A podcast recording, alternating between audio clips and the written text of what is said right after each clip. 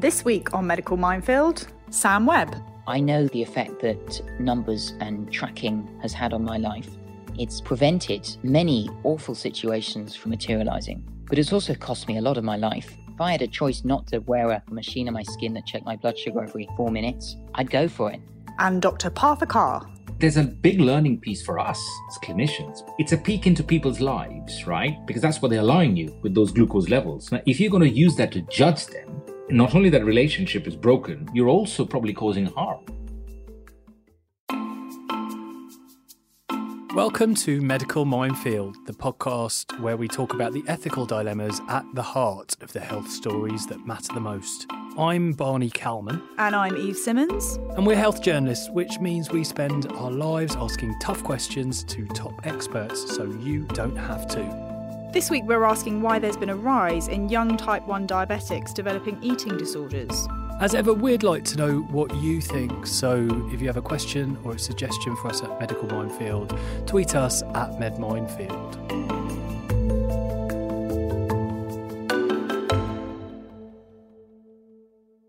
So, Eve, tell me what this is all about. For those who don't know, type 1 diabetes is a type of diabetes. It leads to very high blood sugar. It can develop completely out of the blue. Lots of people have heard of type 2 diabetes because millions of people have it. And it's related to, more related to weight gain and fat in the liver. And it can uh, lead to very high blood sugar. And then that can lead to all kinds of health complications, including heart attacks, etc., if you don't get it under control. With type 1 diabetes, people often say you're born with it but that's not quite the case. It's thought to be some kind of an autoimmune disorder that attacks the bit of your body that produces the hormone insulin, which normally controls your blood sugar. You stop being able to control your blood sugar and it gets sky high. And so these people often it, it develops in childhood, but it can develop in adulthood as well. And uh, former Prime Minister Theresa May, in fact, developed type 1 diabetes as an adult. And and when you do develop it, no matter what your age is, you're on medication for life. You have to take insulin medication, but it's not as simple as just taking a pill, taking an injection. It requires constant monitoring. You have to constantly measure your blood sugar. And in the olden days, you used to, to prick your finger and test it with one of these little devices. But these days, you don't have to prick your finger after every time you eat. There are these these new monitors that you wear, these little patches that are worn on the arm. They contain technology that communicates with your mobile phone and it tracks your blood sugar constantly. Uh, so you can keep an eye on it all times. And if it ever looks like it's going too high, you'd inject a bit more insulin. There are other technologies that, that people with type 1 diabetes have, like in, pumps. Yeah. Um, so you don't have to inject. You can just, you've got the little you just program gizmo it, and, it, it, uh, it does it automatically. There's a little kind of tube mm-hmm. that ports into your body and, and drips the insulin in. Mm-hmm. But interestingly, with the rise of this new technology, we've seen something new. Mm. So, I've been speaking to experts from NHS England this week who lead in the diabetes field, and they are noticing that there has been this slight rise in patients who are coming forward with eating disorders. Now, eating disorders are in fact more common in people with type 1 diabetes just because of mm. the sort of the monitoring that you mentioned and the intense focus that you are almost trained to have around food. Because I'd heard of diabulimia, I think yeah. they called it. Yeah, so with diabulimia, experts have said that, that it can be triggered because one of the symptoms of diabetes before you're diagnosed is that you lose quite a lot of weight. And so often what happens is patients kind of feel quite good about themselves because they've mm. been told you look great, you've lost loads of weight. I've got personal experience of this because mm. my ex mm. uh, developed type 1 diabetes age 29 we were mm. both and he'd always been a stockier guy mm and he lost unbelievable amount of weight before he was diagnosed. It happened within about two or three weeks. He lost three, four stone. Wow. I mean, really dramatic. My clothes were hanging off him. Terribly worrying. It was yeah. absolutely terrifying. Mm. Yeah, and uh, obviously he had all the other symptoms of mm. diabetes that you, you have, the warning signs. So anyway, he was diagnosed and put on insulin, and he put all the weight back on. He was really annoyed. Well, well, well, that's you know a thing that happens, and especially when young girls are diagnosed. I mean, this obviously happens to young men as well, but it's more common in young girls. Suddenly they take insulin, they put on quite a lot of weight, well, the weight that they've lost, and they don't like it and they're, they're quite keen to get back Yeah. to the weight they were. And they learn that if they withhold insulin, that they lose weight. But obviously this becomes incredibly deadly very quickly, and that is diabulimia. But what experts are seeing now is something that is slightly different. So while I think it's about one in 10 type 1 diabetics develop diabulimia, but around a third will develop some form of disordered eating. Hmm. So, what's actually more common is what we're seeing more of, which is this idea that in order to control your blood sugar because you become so anxious and worried about eating perfectly and having perfect glycemic control, you decide that it's easier for you to just not eat the foods that make your blood sugar slightly erratic. Mm. And then over time, this kind of need to control what you're eating ends up becoming a full blown eating disorder. And how does the technology play into that? So, yeah, one of the reasons why experts are saying that they're seeing a rise in this is because now obviously there's all this fancy tech that patients are given. So, whereas before you would maybe check your blood sugars every time you needed to, now, of course, you have a continuous blood glucose monitor. So, you are seeing your blood sugars 24 hours a day. You're getting notifications every five minutes if you want. And therefore, it kind of creates this sense of anxiety around what your blood sugars are doing and what you can do to control it. I completely understand that, having not to bring it back to me. Um, I have d- personal experience. Uh, but I do, I, I can understand that because I've worn one of these blood sugar Mm. monitors myself during a piece that I was writing. I wore this monitor for about a month Mm. and I completely felt that desire to control. I had a falafel wrap for lunch one time and my blood sugar went really high. And I always thought they were really healthy. And my blood sugar went really high and it took ages to go back down. And just in your mind, you start to think of the high as the bad thing mm. and this, the flat line mm. as some kind of good thing or some kind of desirable thing. And obviously, the tech is amazing. And there's good evidence to show that in type 1 diabetes, there's much better glycemic control thanks to these monitors. Mm. But I guess it's an issue they're going to have to really look at because I had no idea that the, the, the amount of disordered eating in, in type 1 diabetics was so high. Well, relatively recently, NICE, so the medical watchdog that set out guidelines for doctors, advised doctors in 2015 to screen for eating disorders in type 1 diabetics, or at least be aware of it. But of course, you know, in practice, things are very busy. And when you're in a clinic that is focused on physical health, at the best of times, people aren't that clued up about eating disorders. So in practice, a lot of experts are saying that this isn't happening. Well, before we go any further, this week you've spoken to someone who's been affected by this. Sam Webb is the son of the BBC's Justin Webb, the Today programme presenter.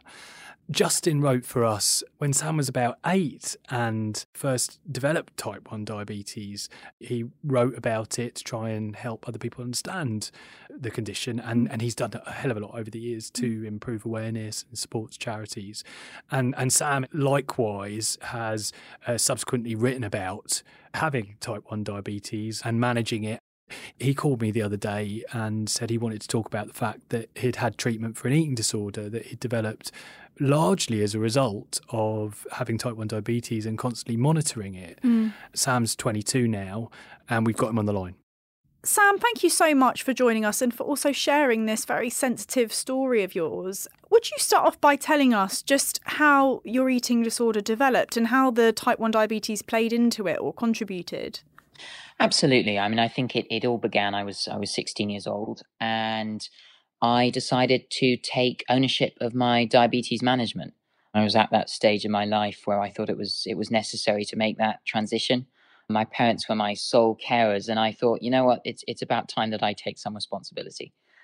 I think that was a felt like a blessing at the time. You know, I was I was taking control of my life. My eating disorder developed, I think, as a consequence of not so much the taking of control, but I think more the acute inability to actually ask for the support that I needed. Because managing type 1 diabetes, it, it's not the end of the world, it's an inconvenience, but it can wreak havoc if you don't ask for the support. And I was one of the, those people that, that just wasn't able to do that. But um, I think it materialized as a result of this absolute obsession with ensuring that my blood sugars were managed within a certain range, and numbers played a huge part in that. And when you say managed, do you mean presumably thinking about the lines on the graphs? The you wanted to keep it kind of as flat as possible. Yeah, absolutely. Um, it was about keeping it flat, and the graph became my success story. That's how I saw it. You know, I saw every day, and you know, I used to go to bed, and I used to see my graph, and I used to think I might have had a fantastic day, but but it didn't matter to me. It was the graph, and that's all that counted.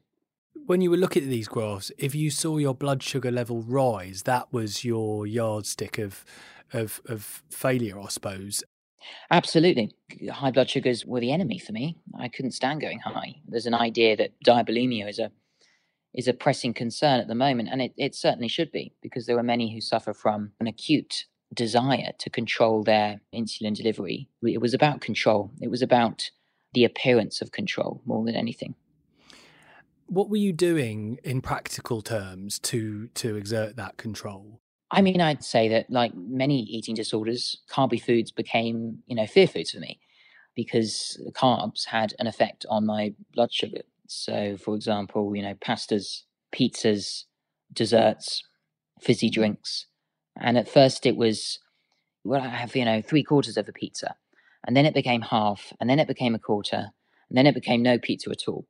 That's when things things got messy, you know, because you go from believing that actually you can survive with slightly less to actually reaching the realization that there is no such thing as enough with an eating disorder. Did you notice yourself losing weight? I did. I was acutely aware that I was I was losing weight. You lose some insight with an eating disorder though, so often and, and I certainly did. I, I needed someone on the outside to say, look, enough is enough. You, you, you can't do this on your own. But I certainly noticed that um, I was not only fragile physically, but also emotionally. And they went hand in hand at the time. Did it affect your diabetes? Because I know that people with type 1 diabetes, because you're injecting insulin or you're having insulin via your pump, that you actually need to have some carbs. My eating disorder told me that if I reduced what I ate, I would have incredible control. Uh, you know, it would be all in line and I'd, I'd be winning. Uh, the opposite was the, was the case because carbohydrates, as you say, Barney, they're the be all and, and end all of a diabetic. You need carbs. Everyone needs carbs, but um, you know, as a diabetic, without carbs, you you die because your blood sugars will drop to levels that are um, not only dangerous but deadly. And they, they call those hypos, don't they? Yeah, hypo, hypoglycemic. Um, yeah, yeah, exactly. And I was having many of those. I was low for most of the day seven or eight hours of just being low and not being able to treat myself because I was so convinced that any bite of a blueberry or a cherry, you know, was enough to, to send me skywards. And, and that was that, that was my, my thinking at the time. With hypoglycemia, it affects your thinking, doesn't it? You can become quite befuddled and confused if you get very hypoglycemic, and, and obviously you can pass out and such like. Yeah, hypos are incredibly dangerous. You know, you can be on your own when you're on your own with a hypo, awful things can happen. Luckily for me, I was surrounded by incredibly caring friends and family who, who supported me through those difficult times. But I've had many moments where I've, you know, woken up from a particularly awful hypo during my worst phase of, of the illness. And I've thought, wow, is this what an, a near death experience feels like? You know, I always say to myself, I'm lucky to feel alive. But after those you know, intense moments, I can honestly say I've been through it. I, I know what it's like to, to nearly lose your life. Sam, do you think that the eating disorder was perhaps not picked up because you have this physical condition and it was maybe easier for people to just put it down to that than to consider that you might have a mental health problem that people don't really understand anyway? Absolutely. I'm sure that was partly the, the reason. I think you know, if you're type 1 diabetic, one of the criteria for, for being diagnosed is a loss of weight. And certainly that was one of the barometers that I think many of the healthcare professionals that I was surrounded with perhaps assumed that I was I was struggling with. I was just a diabetic. Eventually I received the support that I needed. But my diabetes certainly didn't help in it was a case of for me personally, one of the principal reasons I didn't seek support was I was well, I'd be misunderstood. And and when you did seek support, in what form did it come? How how did it how did you get help? So in the end, I went to the the local eating disorder service in London. I seek support from the NHS, it was it, it worked. Um, you know, at first it worked. It was difficult for them to understand what my diagnosis could be, um, and it took a while for that diagnosis to come. But when it did, I was helped along the way, and I was able to make a fairly prompt recovery from the age of 16. I was glad to, to be in that situation, to be in that environment, because there were there were many good things about the NHS. There were many good things that work about the service. It's a, not a case of, of blaming any one individual, but it's the system, I think, which I think let me down and let many other diabetics down. The treatment continued, didn't it, Sam? You, you, you actually ended up in hospital eventually. Can you tell us a bit about that? Yeah, I did. I ended up in eating disorders psychiatrics unit. That was very tough. I know that the care professionals at, at the hospital that I was in, I can't speak for everyone, but I know that they found it very difficult to manage my diabetes, certainly with all the, the mechanics, the machinery. Um, and it, it, was a case of, of me having to to take ownership of that, um, which was was rather ironic in a way because, of course, that's kind of what you don't want in a certain environment like a eating disorders unit. You want to be able to to give control to those who are there to, to support you, to help you, to allow you to, to make that recovery. And in a way, that's what made you become unwell in the first place. So it's it's madness that there there isn't kind of someone to take ownership of that for you while you're recovering. Absolutely, no, there there was there was no one there, um, and the um, belief was, I think, that I was attempting to control my insulin, to control my weight, uh, and that wasn't the case. You know, I have a lot of sympathy for that view because I think it's not uncommon, but for me, it wasn't the case. And I think it's really important to take a step back and to really think about the patient and, and their needs, and not only their needs, but also who they are as, as people and, and where they come from and, and what defines their illness. And I don't think we're very good at that, particularly in, in recent times where we now have upward of 300,000 men now suffering with eating disorders who haven't come forward. That's outrageous. And I think the principal reason for that is that we're just a bit embarrassed because – you know, who knows what people are going to say about us? Misdiagnosis, as we all know, can be incredibly scary. I know from talking to Eve about eating disorders, and Eve has written a lot about her journey with an eating disorder, that recovery is not a linear process. How are you now? Do you feel you've been able to stop looking at that graph and judging yourself for the shape of that graph? I do. I'm, I'm much improved. I don't see the graph in the same light. And that's, uh, you know, hindsight is, is a wonderful thing, but it's certainly changed over time. My, my attitudes have changed, which I'm glad for. But the graph is still there. You know, I was speaking to Eve yesterday and, and I, you know, I had my phone out and, you know, my notifications were, were popping up and, and some of them were my blood sugar. So, you know, I was acutely aware of of what my blood sugar was and what I needed to do. And that, that actually, you know, as soon as the interview was over, I needed to do something. I needed to give some more insulin so that I could have a, a decent lunch. And so, you know, tracking is not, for me, certainly from my experience, has never been helpful. It's been helpful to monitor to avoiding the worst outcome. But in terms of day to day living, it's had the opposite effect. It's incredibly unfreeing.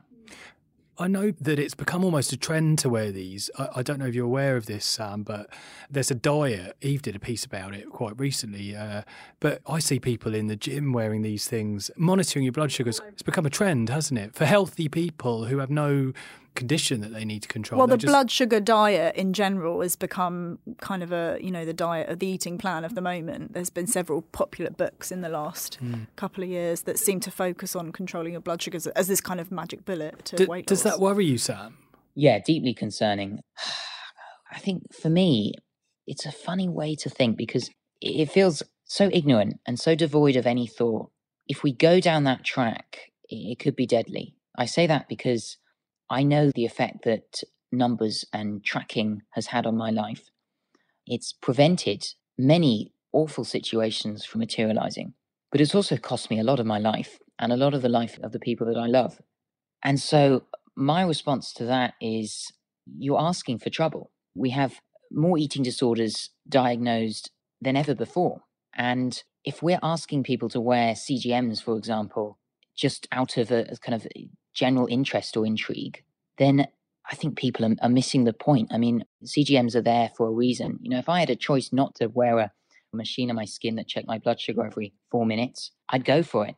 You wouldn't choose to be ill, would you? That's my my attitude. Absolutely. Well, Sam, thank you so much for being with us today and for sharing all of that and for your honesty. We really appreciate it. Thank you very much. Thank you.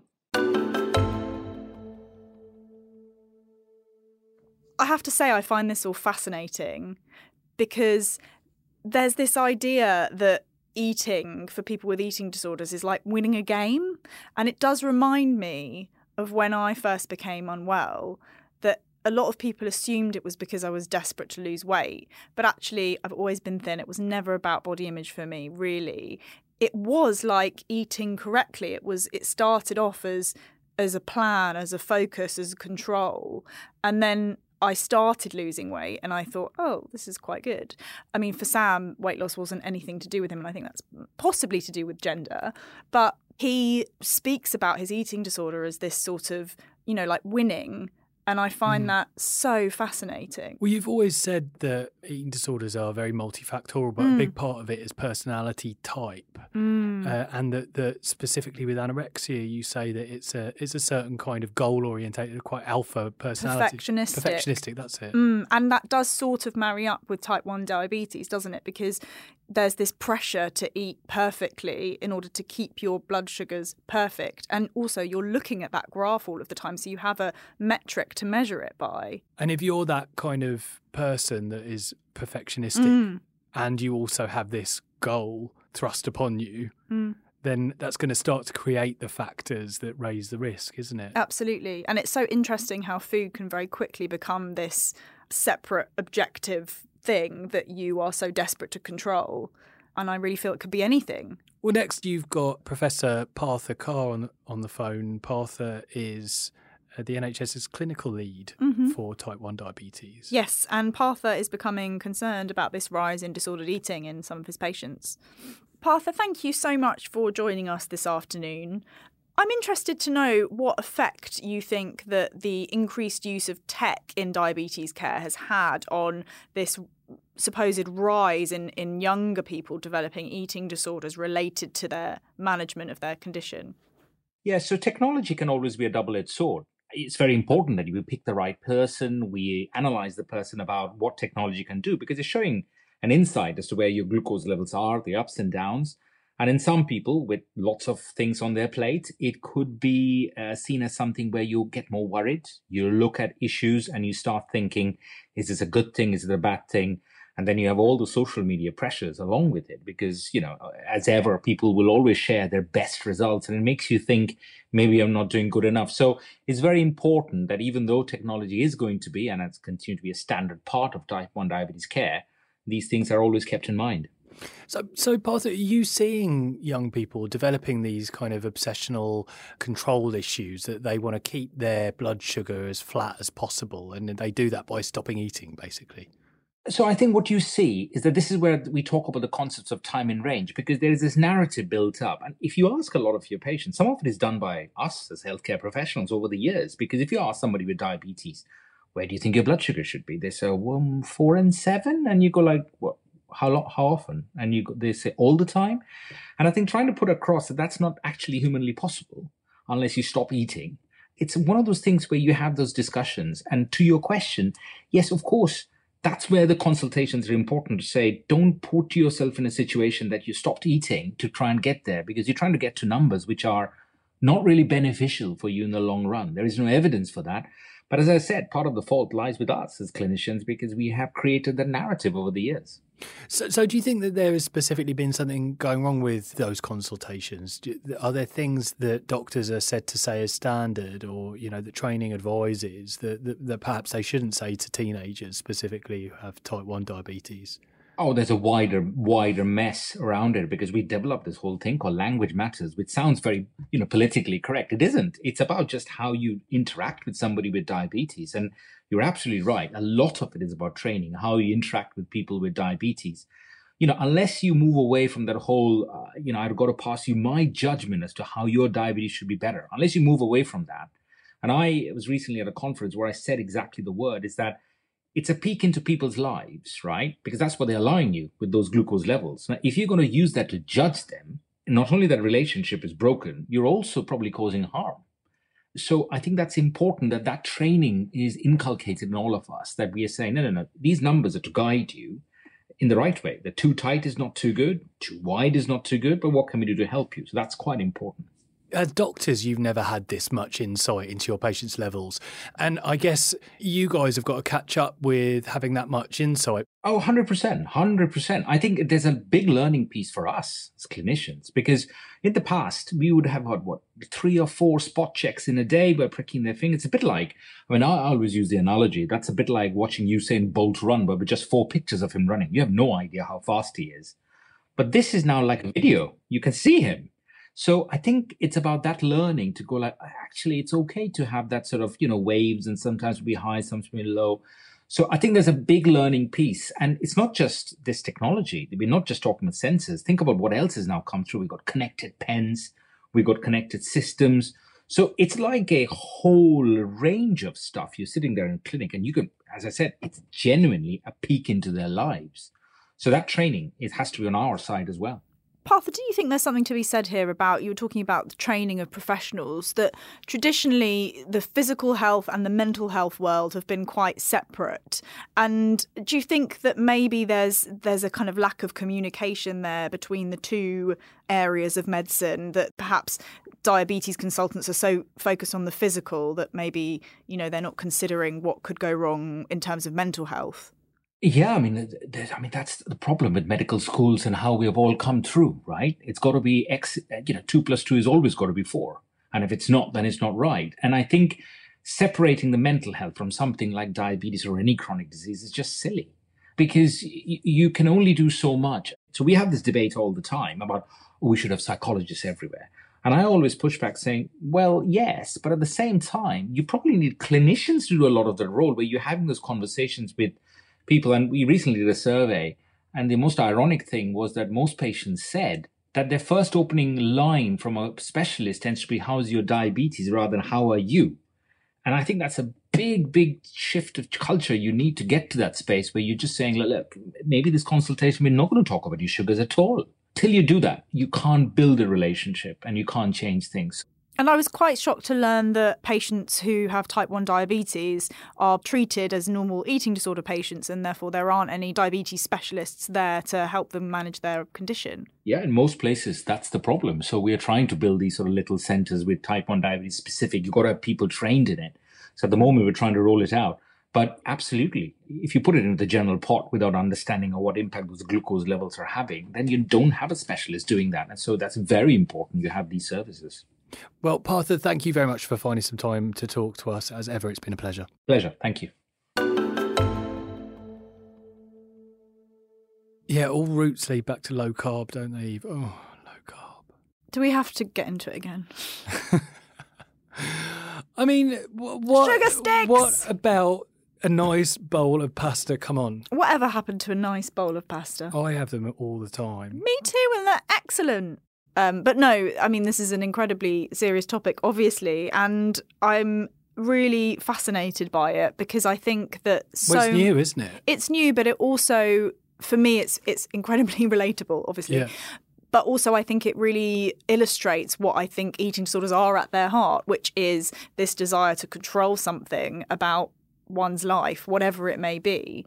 And it's interesting how it just so happens that this is a physical thing where there's quite obvious parallels and overlaps. But I imagine that having a chronic illness that's completely out of your control gives you a desperate need to want to focus on something and cling to something that you can make a difference to. But the the role that the doctor plays in that that's mm. that's what's so interesting that the doctor has a huge influence on that message of you must control. I was speaking to an eating disorders doctor today who works in a specialist diabetes clinic and she said that patients often tell her that going to see their diabetes consultant is like sitting in with the headmaster or headmistress and that they are they feel very much like they're going to get a slap on the wrist or they're going to get a gold star.